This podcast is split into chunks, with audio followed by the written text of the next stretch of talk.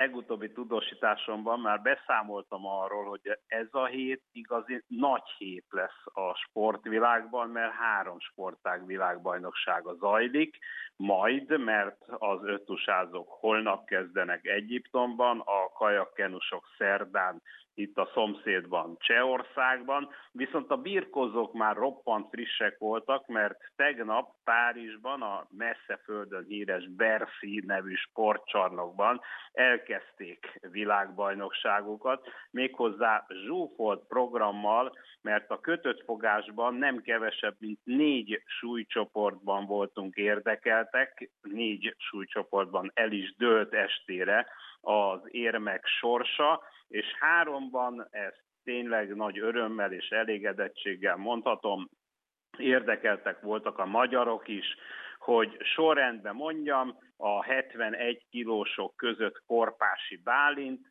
egy súlycsoporttal feljebb 75 kilóban Lőrinc Tamás, és a legsúlyosabb egyéniségek a 98 kilósok versengésében Kis Balázs állhatott a dobogó harmadik fokára.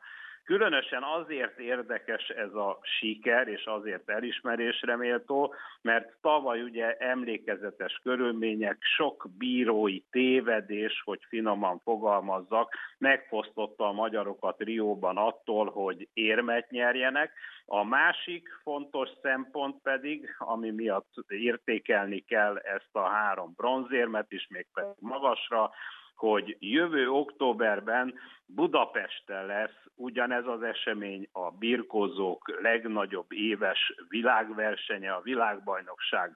Már is bemutatkozott a magyar rendező stáb a Párizsi színhelyen is, mert van egy nagyon mutató standja a legközelebbi világbajnokságnak, ahol szóró ajándékkal kedveskednek a látogatóknak, és érdekesség, hogy valami művészetet is csempészek a tudósításomba, hogy a Szépművészetű Múzeum jó voltából, mert ott őrzik a francia festő Courbet híres képét, a Birkózók című alkotást, Szóval ennek a képnek a reprodukciója is ott szerepel a magyar bemutatkozó pavilonban óriási sikert hozott a budapesti Masters világbajnokság.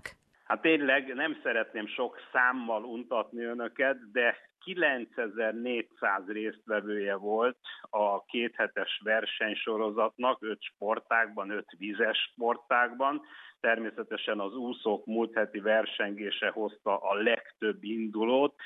Közel 20 ezer nevezés érkezett a medencés versengésekre a veterán sportolók részéről. A magyarok szenzációsan helytáltak, 121 érmet szereztek közte 42 aranyat és külön felhívnám a figyelmet egy magyar versenyzőre, Kalaus Walterre, ő lett a világbajnokság legsikeresebb résztvevője, 47 esztendő sportemberről van szó, aki 1988-ban ott volt a Szőuli olimpián, 400 gyorson 10 1500-on 15 helyet szerzett, utóbbi számban, a leghosszabb úszószámban, 1988 és 2004 között, tehát 16 éven keresztül tartotta a magyar rekordot. Most a Masters világbajnokságon 3-3 arany és ezüstéremmel és még négy bronzéremmel is gyarapította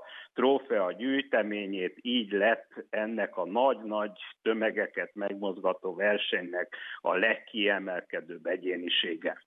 Sikerül-e öt év után bekerülni a Videoton futball csapatának az Euróliga csoportkörébe? Hogyan állnak? Hát úgy állnak, ahogy arról már szóltam, legutóbb szombaton, hogy 0-0-ra végeztek a Partizánnal, mégpedig Belgrádban, azaz idegenben az, elmúlt mérkő, az első elmúlt mérkőzésen, és most úgy, hogy hát, hogy tovább jutnak-e a csoportkörbe, mint ahogy megtették 2012-ben.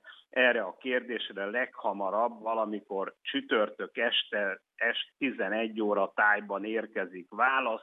Természetesen függ attól, hogy lesz-e hosszabbítás, 11-es rugás, mert amikor 2012-ben, 5 esztendővel ezelőtt, és ez volt az utolsó európai kupa szereplése a magyar futballcsapatoknak, bekerült a videóton az Euroligában, a második számú európai kupában a csoportkörbe, akkor is két 0-0-ás meccs, 11-es rugások hosszabbítás döntött arról, hogy ott lehet a 48 csapat között a folytatásban a magyar együttes. Szóval csütörtök este majd meglátjuk.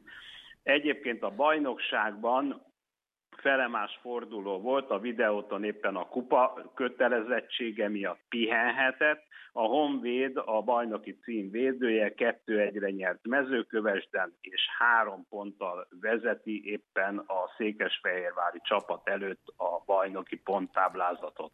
Péter, van fél percünk egy havas jeges sporthírre. Igen, így van. Sokszor fogunk még beszélni. Februárban Koreában téli olimpia lesz. Most érkezett sajnos egy rossz hír. A 18 éves nagy tehetségű Tóth Ivet műkorcsolyázóról van szó, aki már kvótát szerzett az olimpiára. Sajnos lábközépcsonttörést szenvedett, egy háztartási balesetről van szó. Megoperálták, de szerencsére ígérik ők, ő is, meg az orvosok is, hogy gyors lesz a gyógyulás gyógyulása, és ott lehet az ötkarikás játékokon.